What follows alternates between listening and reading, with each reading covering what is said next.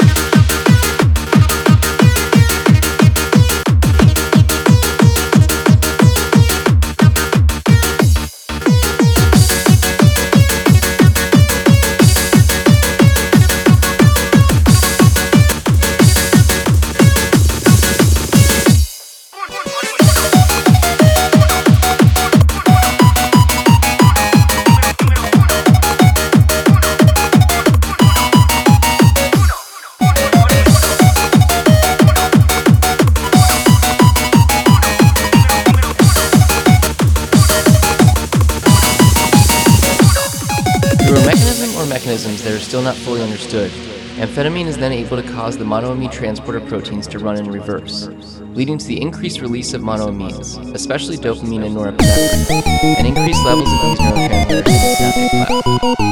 These elevated monoamine levels can have various effects on different parts of the central nervous system.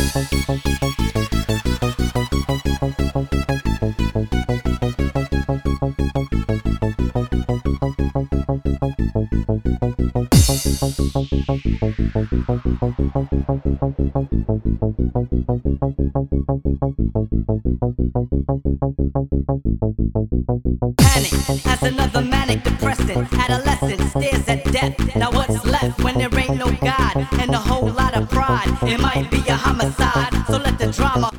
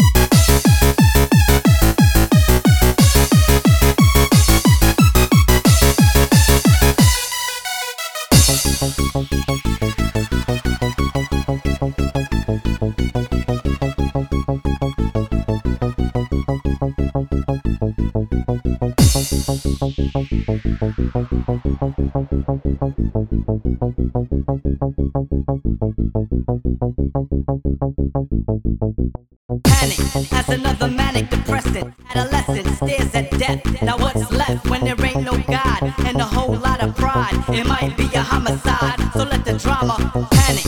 as another manic depressant. Adolescent stares